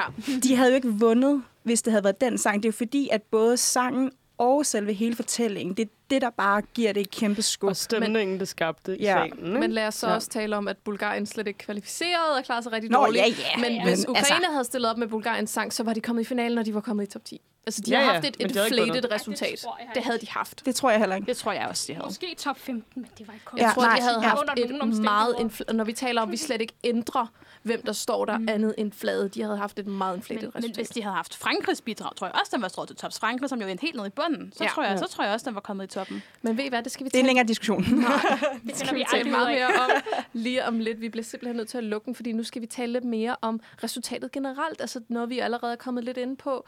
Uh, jury versus seer. Ukraine fik jo en rekordmængde af seerstemmer, og vi så også i år, at der var stor forskel på, hvem der var uh, publikumsfavorit, og hvem der var juryens favorit. Havde I nogle øh, overraskelser i den forbindelse? Øh, altså det, jeg bed aller, aller mest mærke i med det her, den her øh, altså, divergens mellem øh, jury og seer, er, at Azerbaijan kommer i finalen med 0 point fra seerne. Uff. De kvalificerer Hvad? sig simpelthen. Azerbaijan heller ikke. fik 0 point af seerne i semifinalen, og kvalificerer sig alligevel. Juryen bar ham på deres ryg Og op derfor- i finalen. Og hvad er det, der. Hvad sker der med Azerbaijan? Hvorfor elsker juryerne altid Azerbaijan? Jeg forstår det ikke. Altså, Man må sige, han gav jo en performance, hvor man kan sige, at der er nogle vokalpoint. Øhm, men jeg kan også godt forstå, at den ikke øh, for, gik for så meget til øh, seerne. Jeg kan godt forstå, at en jury vil dårligt. stemme på det. Dårlig sangskrivning, synes jeg virkelig. Ej, men vidderligt, jeg synes, der er et hurt so bad. Altså, så sådan, det, det er dårlig sangskrivning, altså, det er dårlig melodi. You want to talk about the weather. weather. Ja, øh, jeg synes heller ikke, det var særlig godt, men jeg kan godt forstå, at han jo høster nogle jurypoint på øh, den æstetiske performance, og plus at han sang en meget, meget svær sang. Men jeg har det også sådan, øh, jeg synes simpelthen, at juryerne bliver nødt til at kigge efter andet end en flot vokalpræstation. Vi så Mhm. mm-hmm. det med Moldo- øh, hvad det, Nordmakedoniens bidrag som 19 også, som også øh, Proud her, som vi også har snakket om tidligere, som også blev helt løftet helt op til førstepladsen i juryafstemningen på en vokalpræstation. Og vi, altså, vi så det jo med Schweiz, der fik 0 point af i finalen. Altså, der er måske noget. Altså, jeg bød mærke i, at juryen, som jeg synes, de plejer at gøre, gav mange point til vesteuropæiske lande, og knap så mange point til de her østeuropæiske seerfavoritter. Så det var meget Sverige, Storbritannien, Spanien, der var i toppen, som også lød som de her hits, altså der kunne være hits globalt. Og østeuropæiske favoritter som Moldova og Serbien klarede sig middelmådigt til rigtig dårligt. Øh, Moldova fik 14 point af juryen, på trods af, at den blev nummer to af seerne. Og det er sådan noget af det, jeg synes ikke har været så godt for konkurrencen, fordi selvfølgelig er Moldova ikke lige de bedste sanger, for at sige det mildt.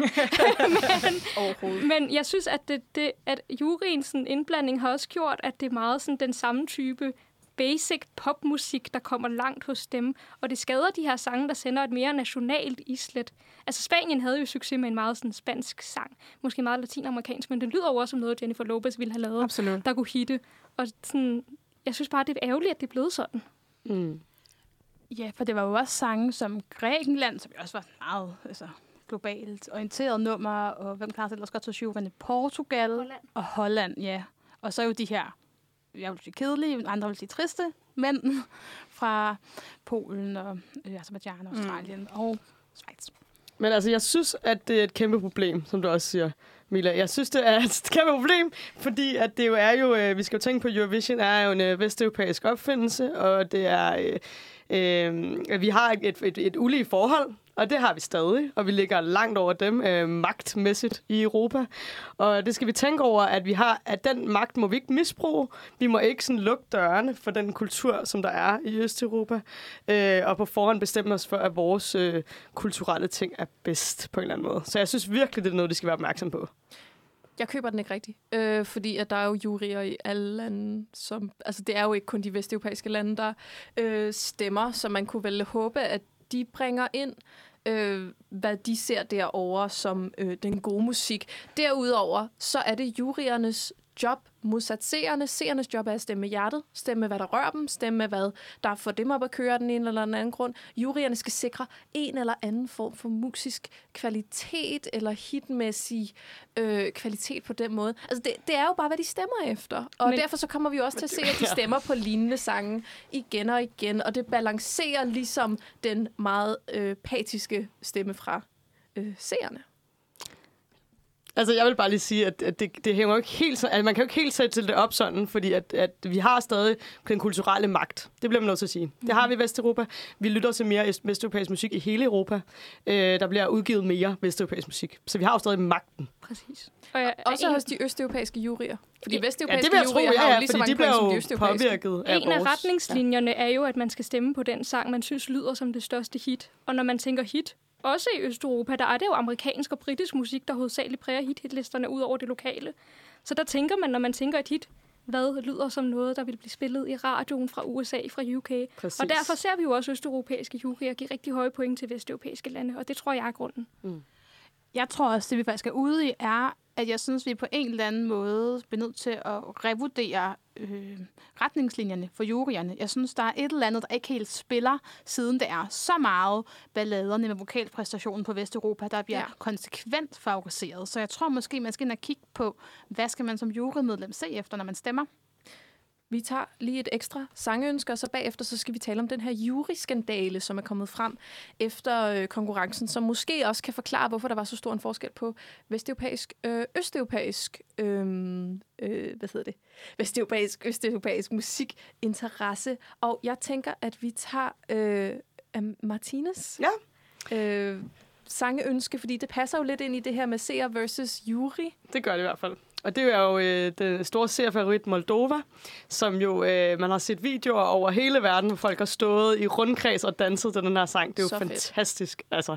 Og det skabte jo også den vildeste stemning til vores fester, der kom den, den kom på. Jeg tror, det var første gang, folk rejste sig op. Mm-hmm. Øh, så jeg synes, det er en fantastisk sang. Øh, lad os høre den. Den kommer lige her. Det er Trene, Trenuledul med Stupsi Stup, featuring Frati Adhadov. Yes, og det var Moldovas bidrag Stupsi Stup med Treneludul, som betyder det lille tog. Og, Second banger. ja, og de var jo øh, meget, de var helt tilbage i bunden med øh, juryen, men var seernes nummer to, hvilket jo fik dem op på en samlet sy- syvende plads. Hvilket jo er noget af et hop. Jeg tror, det var dem, der havde den største forskel mellem jury og seerstemmer. Ja. Lige umiddelbart. Men nu skal vi tale om noget, som kom ud efter finalen. Hvis man sad og så showet live, så lagde man nok mærke til, at øh, da visse lande skulle give deres øh, 12 point fra juryen, der var det Martin Østerdal, the uh, executive supervisor for Eurovision Song Contest, der afgav pointene i stedet for, at det skulle være den her talsperson hjemme i landet. Og øh, han begrundede det med, at det var fordi, de ikke kunne få forbindelse til øh, landet, og derfor så var han nødt til at gøre det. Men det kom ud bagefter, at det faktisk var fordi, at øh, den her øh, vagthund, vagt øh, organ i EBU har fundet snyd hos seks forskellige jurier, og derfor så har EBU valgt ikke at tælle der, den juris pointafgivning med i det endelige resultat, og gav dem i stedet for et gennemsnit af alle de andre landes juryafstemninger for at påvirke resultatet mindst muligt. Og det er de lande selvfølgelig blevet meget forarvet over. Øh, du har en liste over landene på dig, Mila, Ja. eller hvem der end kan kigge. Det drejer sig om Azerbaijan, Polen, Georgien, Montenegro, Rumænien og San Marino. Og hvad skandalen gik ud på, var, at de her seks lande konsekvent stemte på hinanden i toppen. Så for eksempel Azerbaijan havde Polen, Georgien, Montenegro, Rumænien og San Marino i deres top 5, og vice versa hele vejen igennem. Og det synes øh, den her vagthund, vagtorgan inden for EBU var mistænkeligt, og derfor så valgte de at øh, tage alle pointene fra og vælge gennemsnit i stedet for at holde det så fair som muligt. Men øh, dels at landene ikke blev briefet inden finalen, og at landene mener, at de har øh, fuldt reglerne, de har bare stemt ordentligt, som de skulle, og de havde bare en lidt anderledes smag end alle de andre lande. Øh, derfor er de blevet ligesom hugget ned. Og det vender jo lidt tilbage til den diskussion, vi havde før vores sangpause med, øh, er der en forskel på, hvordan man behandler øh, østeuropæiske lande og vesteuropæiske lande, når det kommer til musiksmag? Fordi de seks lande, vi har at gøre med lige her, de er alle sammen i Østblokken minus San Marino, som jo er i i teknisk set i Sydeuropa, men øh, i hvert fald ikke er et stort og magtfuldt musikland. Hvad, hvad har I at sige om det? Hvad er jeres take på den her juriskandale? Altså, jeg vil lige sige, øh, stemmerne så meget mistænkelige ud. Jeg er ret sikker på, at der er foregået et eller andet. Men Montenegro gik jo også ud og udtalte meget kort tid efter, at de var ikke de eneste, der havde stemt på hinanden. Der var også flere vesteuropæiske lande, der havde sat hinanden i toppen, og hvorfor reagerede EBU ikke på det? Og det er måske en forlængelse af det, vi lige har diskuteret. Kan der også være snyd ved vesteuropæiske lande? Er det noget, EBU bare ser bort fra? Eller er det rent faktisk kun de her østeuropæiske lande, der snyder? Altså, jeg er nødt til at sige, at jeg tror ikke, Sverige har snydt. Det kunne jeg simpelthen ikke forestille mig. SVT, som er dem, der brænder allermest for det her koncept. Altså, den tv-kanal i Europa, altså går ind og er med i snyd. Det kunne jeg aldrig nogen. Altså, det kunne jeg faktisk ikke forestille mig. Men de mener jo, så at sige, at snyden her er, at de her øh, jurier eller delegations har aftalt på forhånd, at de stemmer på hinanden. Øh, og der er jo også nogle regler med, at jurymedlemmer blandt andet ikke må tale med hinanden om sangene. De må heller ikke tale under showet. De må ikke påvirke hinandens meninger. Det er meget strengt. Der er en vagt til stede i rummet, når de afgiver point, der sørger for, at de ikke påvirker hinanden. Øh, men hvad de taler om før konkurrencen, det kan man jo godt aftale. Jeg tror egentlig bare, de har stemt lidt anderledes. Men var det den der vagthund, der havde opklaret det? Eller? Ja. ja. Det var det, og slået alarm, og så havde EBU valgt at strike pointene, uden at informere de her lande om, at deres point var blevet øh, dømt ugyldige. Men er det ikke også bare sådan lidt svært, fordi for eksempel altså Rumænien og, øh, hvad hedder det? Nå, er Moldova ikke med der? Nej. Altså, Nå, okay, det giver mening så. Jo, men en af kritikpunkterne for Rumænien, det var, at de havde givet 12 point til Moldova i finalen, hvilket EBU synes var mistænkeligt, da EBU ellers fik 14 point. Og det er jo sådan lidt, altså sangen handlede jo vidderligt om Moldova og Rumæniens tætte forhold. Ja, og de giver Så- jo altid hinanden point, så Ja. det kan jeg ikke rigtig se, Det ikke hvorfor lige mening i den er kontekst, synes jeg. mistænkeligt, nej. Jeg tror bare heller ikke, man skal underkende, at jeg tror ikke, det er, først, nej, det er ikke første gang, der er blevet fiflet på en eller anden måde. Der har været masser af skandaler, også tilbage i startnullerne, hvor der altså også masser af rygter om øh, telefonstemmesnyd og øh, aftaler mellem lande. Øh, dengang Malene Mortensen fik en sidste plads, var der nogen, der sagde, at det var fordi Danmark havde sagt nej til at være med. Men Det er jo også he- det er hele det der narrativ, den østeuropæiske mafia kommer fra, altså fordi at vi her i Vesten følte os snydt, og vi følte, at de rottede sig sammen, ikke? Fordi vi er vant til at have fucking meget magt. Jeg. Exactly. jeg kan godt forstå, at der er blevet sat et rødt flag, når det er så konsekvent hos de her seks lande, at de har sat hinanden i toppen. Øh, men jeg synes på den anden side, det her er den største juryskandal, vi har haft i Eurovision, så vidt jeg kan huske, med, med den mest omfattende snyd. Og øh, landene har jo alle sammen været ude og sige, at vi har fulgt reglerne, øhm, og vi har bare stemt lidt anderledes. Øh, så altså, jeg synes, at øh, EBU i hvert fald har håndteret det dårligt med, at de ikke har informeret landene. De har heller ikke informeret seerne. De har bare informeret efter konkurrencen. Jamen, der var en uregelmæssighed, og derfor så dashede vi de her point. Og de kom først med en bevisførelse eller en begrundelse. Altså to uger senere, tror jeg, øh, hvor de lagde det hele frem. Og øh, jeg synes, det har været i hvert fald dårligt håndteret, og øh, vi skal måske igen have revurderet, hvordan juryerne skal afgive deres point, så der ikke sker de her misforståelser. Det tror jeg, du har helt ret i, fordi jeg synes bare, det er lidt for tilfældigt. Det er lige de sange, der er kommet så meget toppen på præcis de samme lande. Altså, man har jo også det her med, at man må offentliggøre juryerne op til 14 dage før, og det er måske ikke så smart, fordi så hvis der rent faktisk er snyd indblandet, så kan andre broadcasters jo se, okay, det er de her fem mennesker, der er i juryen, dem kan vi lige kontakte og høre, om vi ikke kan aftale et eller andet fedt, så hold juryerne hemmelige til efter showet. Ja. Men jeg tror også, det er det der med, som du også påpegede, Inge, at øhm, de, blev ikke, altså, de blev ikke informeret om det. Ja. De her presenters, de var klar til at gå på. De står der med ja, sminke og hår og flotte kjoler, og så de bare sådan, men hvorfor er der ikke, øh, hvad hedder det, signal igennem? Men jeg, jeg er ikke glad for at høre om den her skandale, men der gik konspirationsteorier omkring, at det var Rusland, der havde været inde og pille ved signalet, fordi det lige præcis var altså Georgien, øh, Rumænien, Montenegro, sådan de der bufferzoner. Og, Så- og fordi at Rusland havde lavet, eller nogen fra Rusland har lavet et cyberangreb ja. mod Italien, hvor Italien så faktisk formåede at afværge det. Så det var meget Så- godt. Men Al- ja, jeg håber ikke, at det går ud over fremtidig deltagelse for de her lande, fordi de alle sammen er sure, og de har alle sammen været ude og, og sige, at sådan, hey, hvis det skal være på den her måde, fordi vi er gået oprigtigt til den her konkurrence, hvis de ikke kan godtage det eller tror på os, så gider vi ikke at være med. Så det håber jeg Men det ikke. føler jeg også, der er lande, der tror med hele tiden. Og sådan, om Ja. hvis det ikke er sådan, så trækker jeg mig bare, og så er de alligevel med. Altså, Det er jo det stærkeste kort, de har, ikke? Ja, ja, vi klarer den nok, Rumænien. er vi klar? Nej, det var tavligt. Ej, jeg kan godt lide men i år, der var fandme en dårlig sang. Ja. Men øhm, Ja. ja. jeg tror alt i alt, så mere øh, gennemsigtighed, og måske, ja, det, i Danmark har vi jo tradition for, at vi først offentliggør juryen øh, lige efter. Og øh, der kan man måske huske, at ven af programmet, DJ Ja, Speaker, var i grineren. den danske jury. Øh, det fik man jo først at vide, efter vi havde afgivet vores jurypoint, så man ikke lige kunne have DM'et ham på Instagram og været sådan, Altså, "Er hvad jeg for noget? speaker?" Jo, Speaker for DJ fuld Speaker effekt. var med. Det har jeg da ikke hørt noget om. Han Jo, var i juryen! jo, jo, han var med i Han juryen. var i den danske jury! Fordi han er, han er den af dem, Ej, det lyder også tavligt, men ja, ja, præcis. Som rent faktisk ved noget om musik. Nå, vi skal videre. Ej, vi elsker.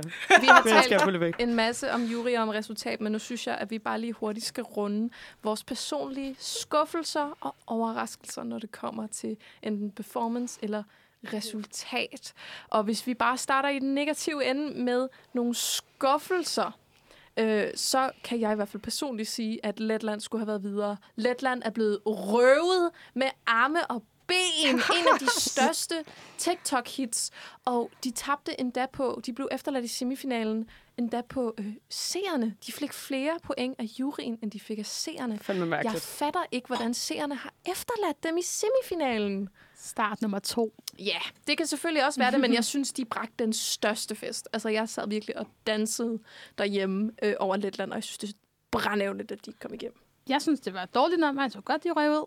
Men øh, det er godt med... Altså, men skal gengæld, så synes jeg også, det er ærgerligt, at vi mister sådan en trend og en TikTok... Øh, noget, der er gået viralt. Ja. Også, at vi havde så mange seriøse ja. sange i finalen. Vi kunne virkelig godt have brugt noget Ej, veggie men som det er nice. Ja, og noget, der handler lidt om klima. Noget, der var lidt sjovt og lidt farverigt.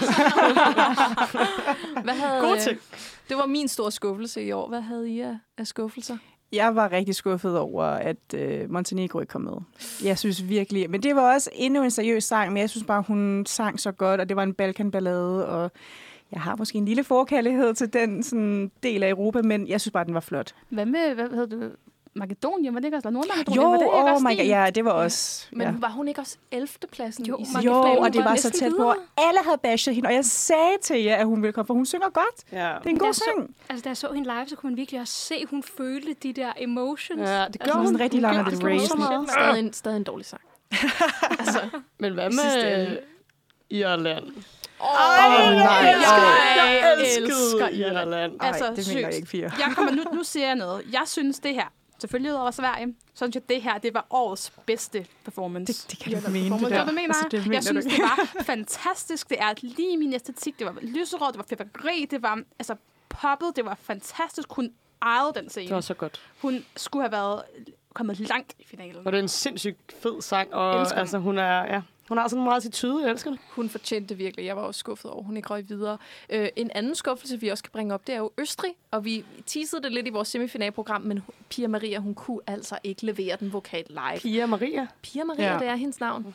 Jeg synes ikke, det var så slemt. Altså, Synes du ikke, hun sang Nej, røv dårligt? jeg, synes, jeg synes ikke, hun sang så dårligt. Jeg synes, Finland sang dårligere, for eksempel. Nej, Ej, det var Ej. pinligt. Hun sang så dårligt som Kyberen. Der, jeg der, der ja, var, Cypern en, sang også var, det, dårligere. var det ikke den svenske kommentator, der lavede sådan en meme, eller sådan kommenterede et eller andet med sådan, ja, det er Jo.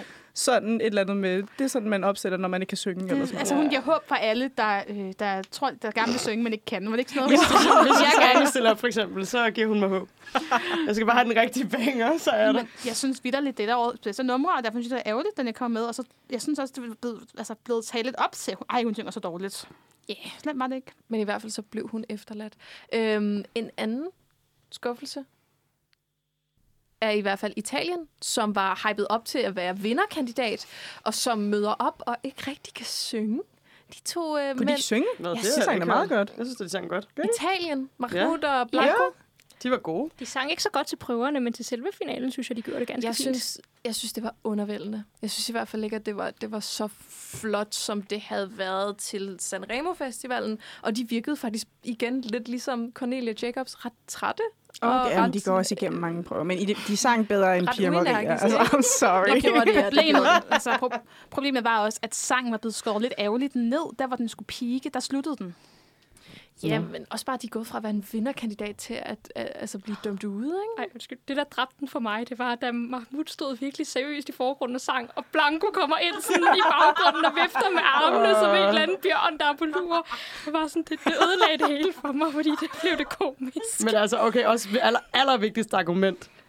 Den bedste seksuelle moment i hele Eurovision-historien Ja. yeah. var taget væk. Ja, Hvorfor det rørte de ikke ved ikke. hinanden på Ja, scenen? eller tog fat i hinanden. Det gjorde de da også, men det var meget mere eksplicit. Eller sådan, det var ikke det der sådan... Det, det var ikke den sexet. lille ryg. Det var sådan, han, han, han ruskede nærmest. Ja, det var ikke godt. Han blev Det var- fanget, og han blev grebet af stemning. Det var en all-round skuffelse. Jeg tror, den sidste sku- øh, skuffelse, jeg lige har, det er San Marino. Der er jo, øh, som jeg også lige hurtigt nævnte tidligere i programmet, de kom ikke videre fra semifinalen, og det synes jeg virkelig, de fortjente, når man tænker på, at San Marino er sådan underdog, og at de kommer ud med noget, der er så provokerende, og så nyt, og så fængende. Øhm, det synes jeg virkelig hørte hjemme i finalen. Jeg tænker også, som skuffelse, skuffelse bliver vi nødt til lige at nævne Danmark. Vi, Ja. vi har slet ikke snakket Ja. om det danske bidrag overhovedet. Og med god Det har de heller ikke i Europa, kan jeg fortælle dig. Altså, øhm, vi kom jo ikke videre til finalen, og det var jo ikke en overraskelse. Altså, det var det ikke. Men når jeg sad og så øh, live, så synes jeg faktisk, at det var rigtig godt gået af pigerne. Jeg synes, at de gjorde alt, hvad de kunne. Og jeg synes, det var en ærbar performance, som vi godt kan stå bag. Men det var bare ikke godt nok. Altså, hvis sangen ikke er der, så er den der ikke. Mm, kom igen, Øhm, Chip One. Ja. Men lidt sjovt, at... Eller ikke. Men lidt sjovt var det, at kommentatorerne var meget sådan, Åh, Danmark, de, de er lige på vippen. Det, det er så spændende. Ja, det skal de jo sige De år. skal jo piske en stemning op. det Ja, ellers så slukker alle danskerne på tv'et. Men nu, hvor vi er godt nede i kulkælderen omkring alle vores skuffelser, så synes jeg, at vi lige skal øh, høre fra en af vores skuffelser, og det er jo dit ønske, Amalie. Hvad er det for en sang, du har ønsket? Ja. Jamen, jeg har valgt at tage Irland med, fordi det er en, et af mine yndlingsbidrag. Jeg har den i min personlige top 5, og jeg synes, den har fortjent så meget mere opmærksomhed. Jeg synes faktisk, at det er et af Irlands bedste bidrag nogensinde, og de har vundet Hold syv gange. Ej, ej, ej. Wow, wow, wow. Johnny Logan, altså. Jamen, det kan godt være, at den ikke helt kan slå Hold Me Now, men det, det, det er tæt på. Respekt for klassikerne. Nå, det må I selv bedømme hjemme i stuerne, om det her det er bedre end Johnny Logan. Den kommer lige her. Det er Det var vildt nok Brooke med That's Rich.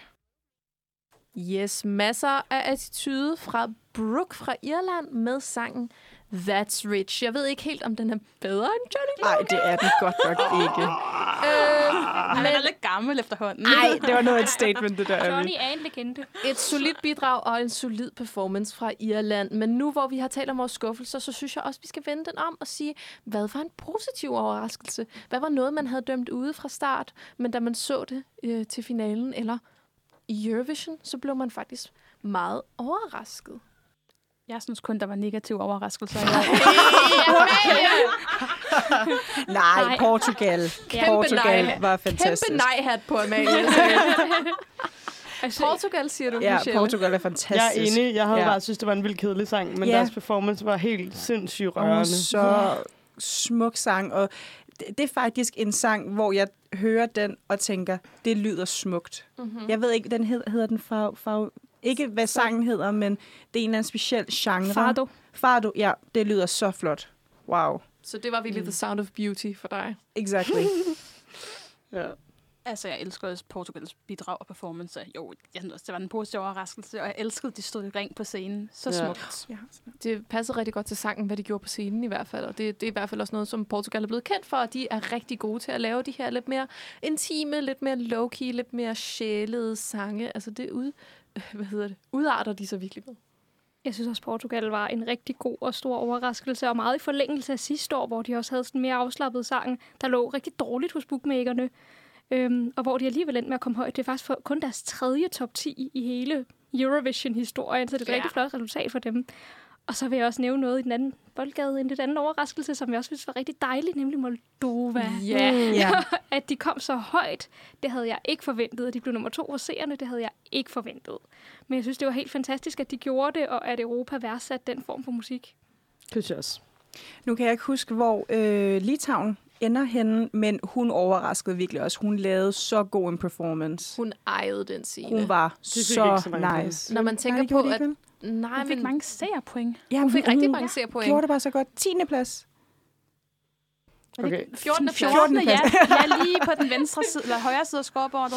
Men altså, det synes jeg stadig er meget godt, når man tænker på, at det er jo en af de der sange, hvor hun bare står og, og synger øh, til kameraet på Så scenen. lækker Hun, på scenen. hun bevæger sig jo slet ikke, men den måde, hun virkelig sådan ejede Ja. kameraet og, og charmerede sig ind på folk. Og plus, så ved jeg, at hendes kjole er blevet sådan en meme med folk, der er sådan, hvor kan jeg få den Mm. Kjole? Wow. Åh, oh, den der sådan glitter column uden Ja. ryg. Fantastisk. Så nice. Jeg så på Danmarks point, og det her var Danmarks syvtal. Det synes jeg også er lidt vildt at tænke på. Ja, se jer god. Se jer, se jer syver. ja, det er ikke så dansk. På Nej. Nej, det var jeg meget overrasket over at se. Mm. Hun virkelig god. men vi blev igen dømt ud af juryen. Øhm, og jeg tror, jeg vil slutte af med at sige, at min positive overraskelse, det var Albanien.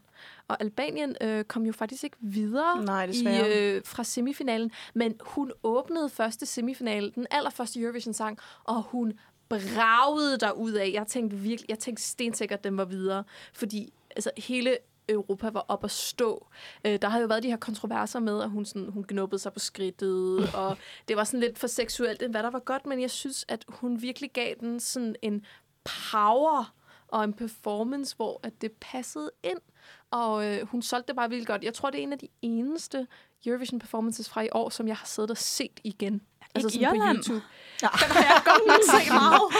Irland. Det kan godt være, når, når jeg kommer hjem, så finder jeg lige Irland frem. Men jeg har set Albanien en del gange, fordi den bare hyper mig op. Ja, og Øh, folk skal altså også stoppe med at være så seksuelt forskrækket. Helt Ja. ærligt. Ja, fordi Har det jeg der aldrig mænd set en godt. knop så på skridtet? Der var ikke nogen, der sagde noget Altså. til San Marino. Det Ja, synes jeg var præcis. meget... Hvad er det for noget han snavede jo sin fucking guitarist øh, Ja. mand til mand, mund til mund og det hele, du.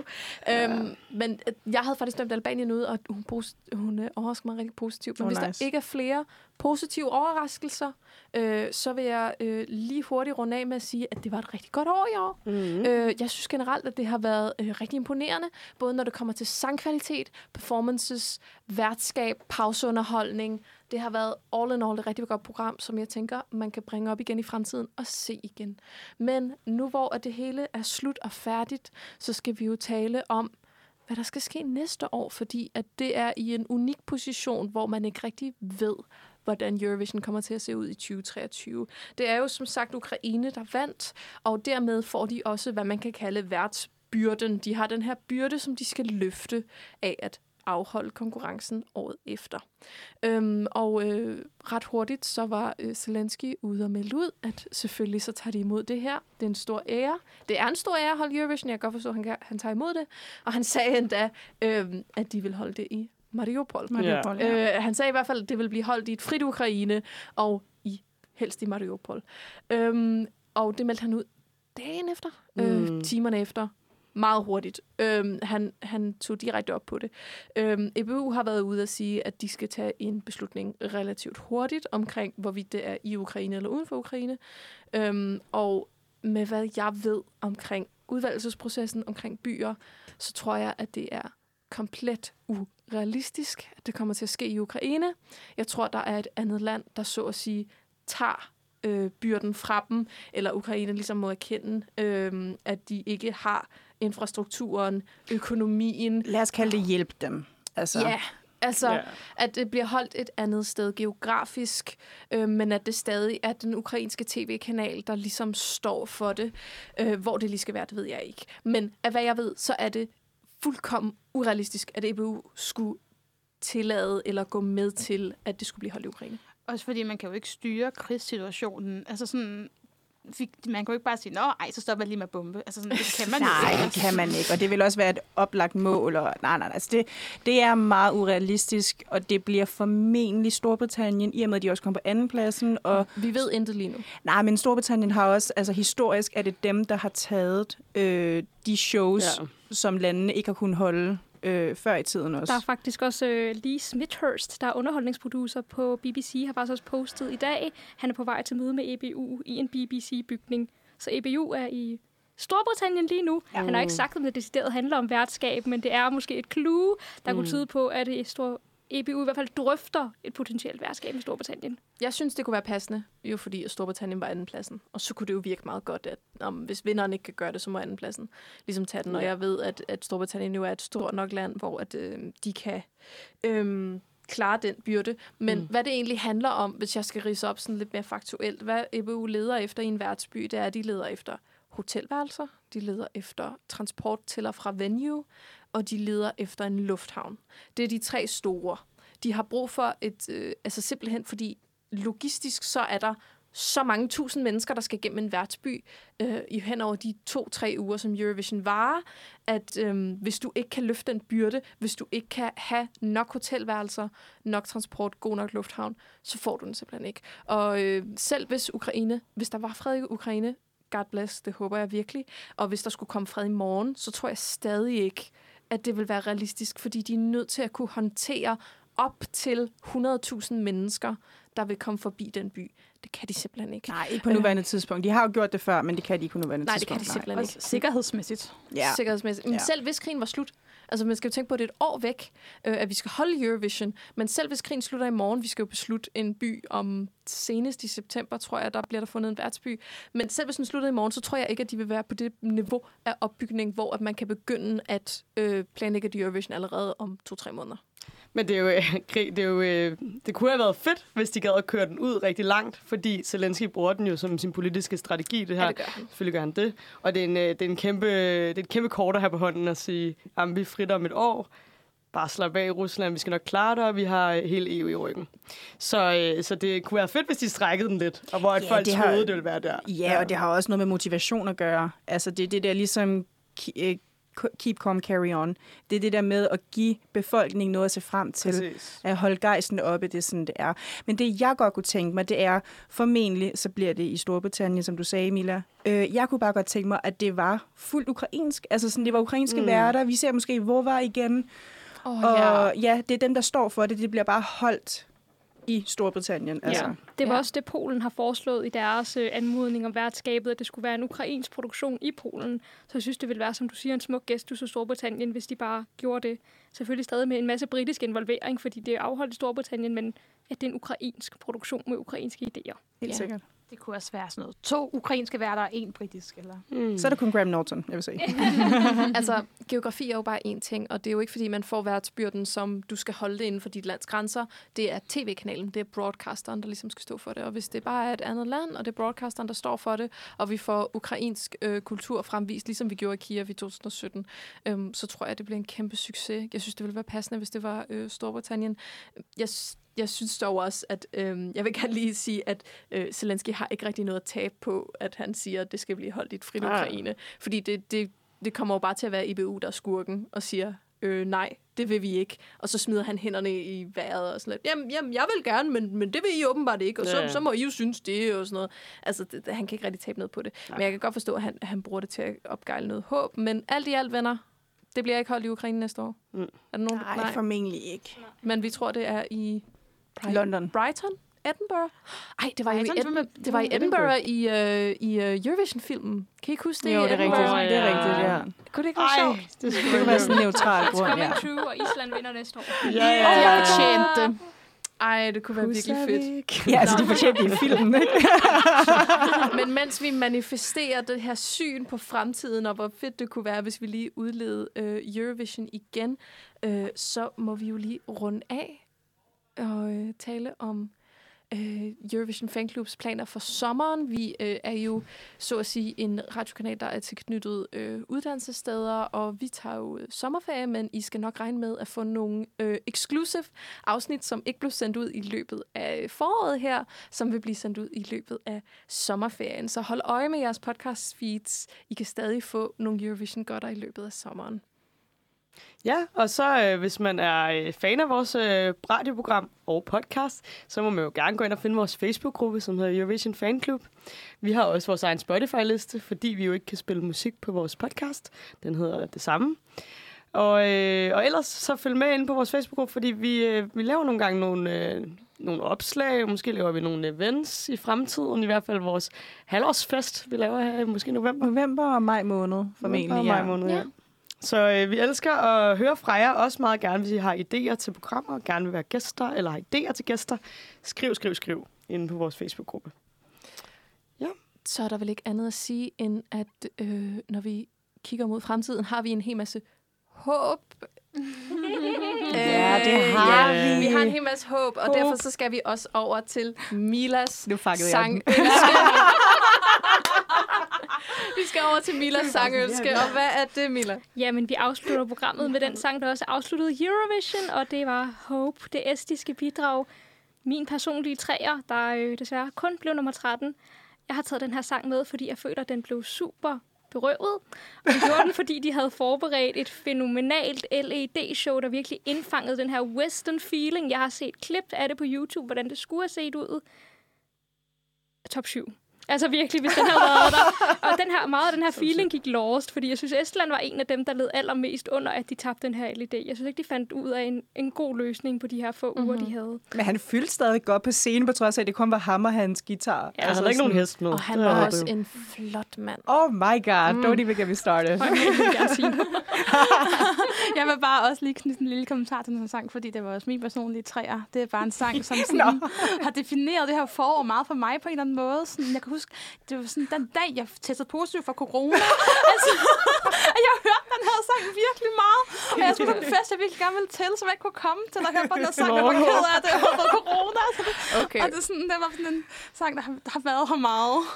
Ligesom den her sang har spredt glæde og håb hos Eurovision Fanclubs redaktionsmedlemmer, så håber jeg også, at den kan sprede glæde og håb hjemme i stuerne. Vi takker af inden fra Nørregade hos Uniration, og så kan vi spilles ud med Hope fra Stefan.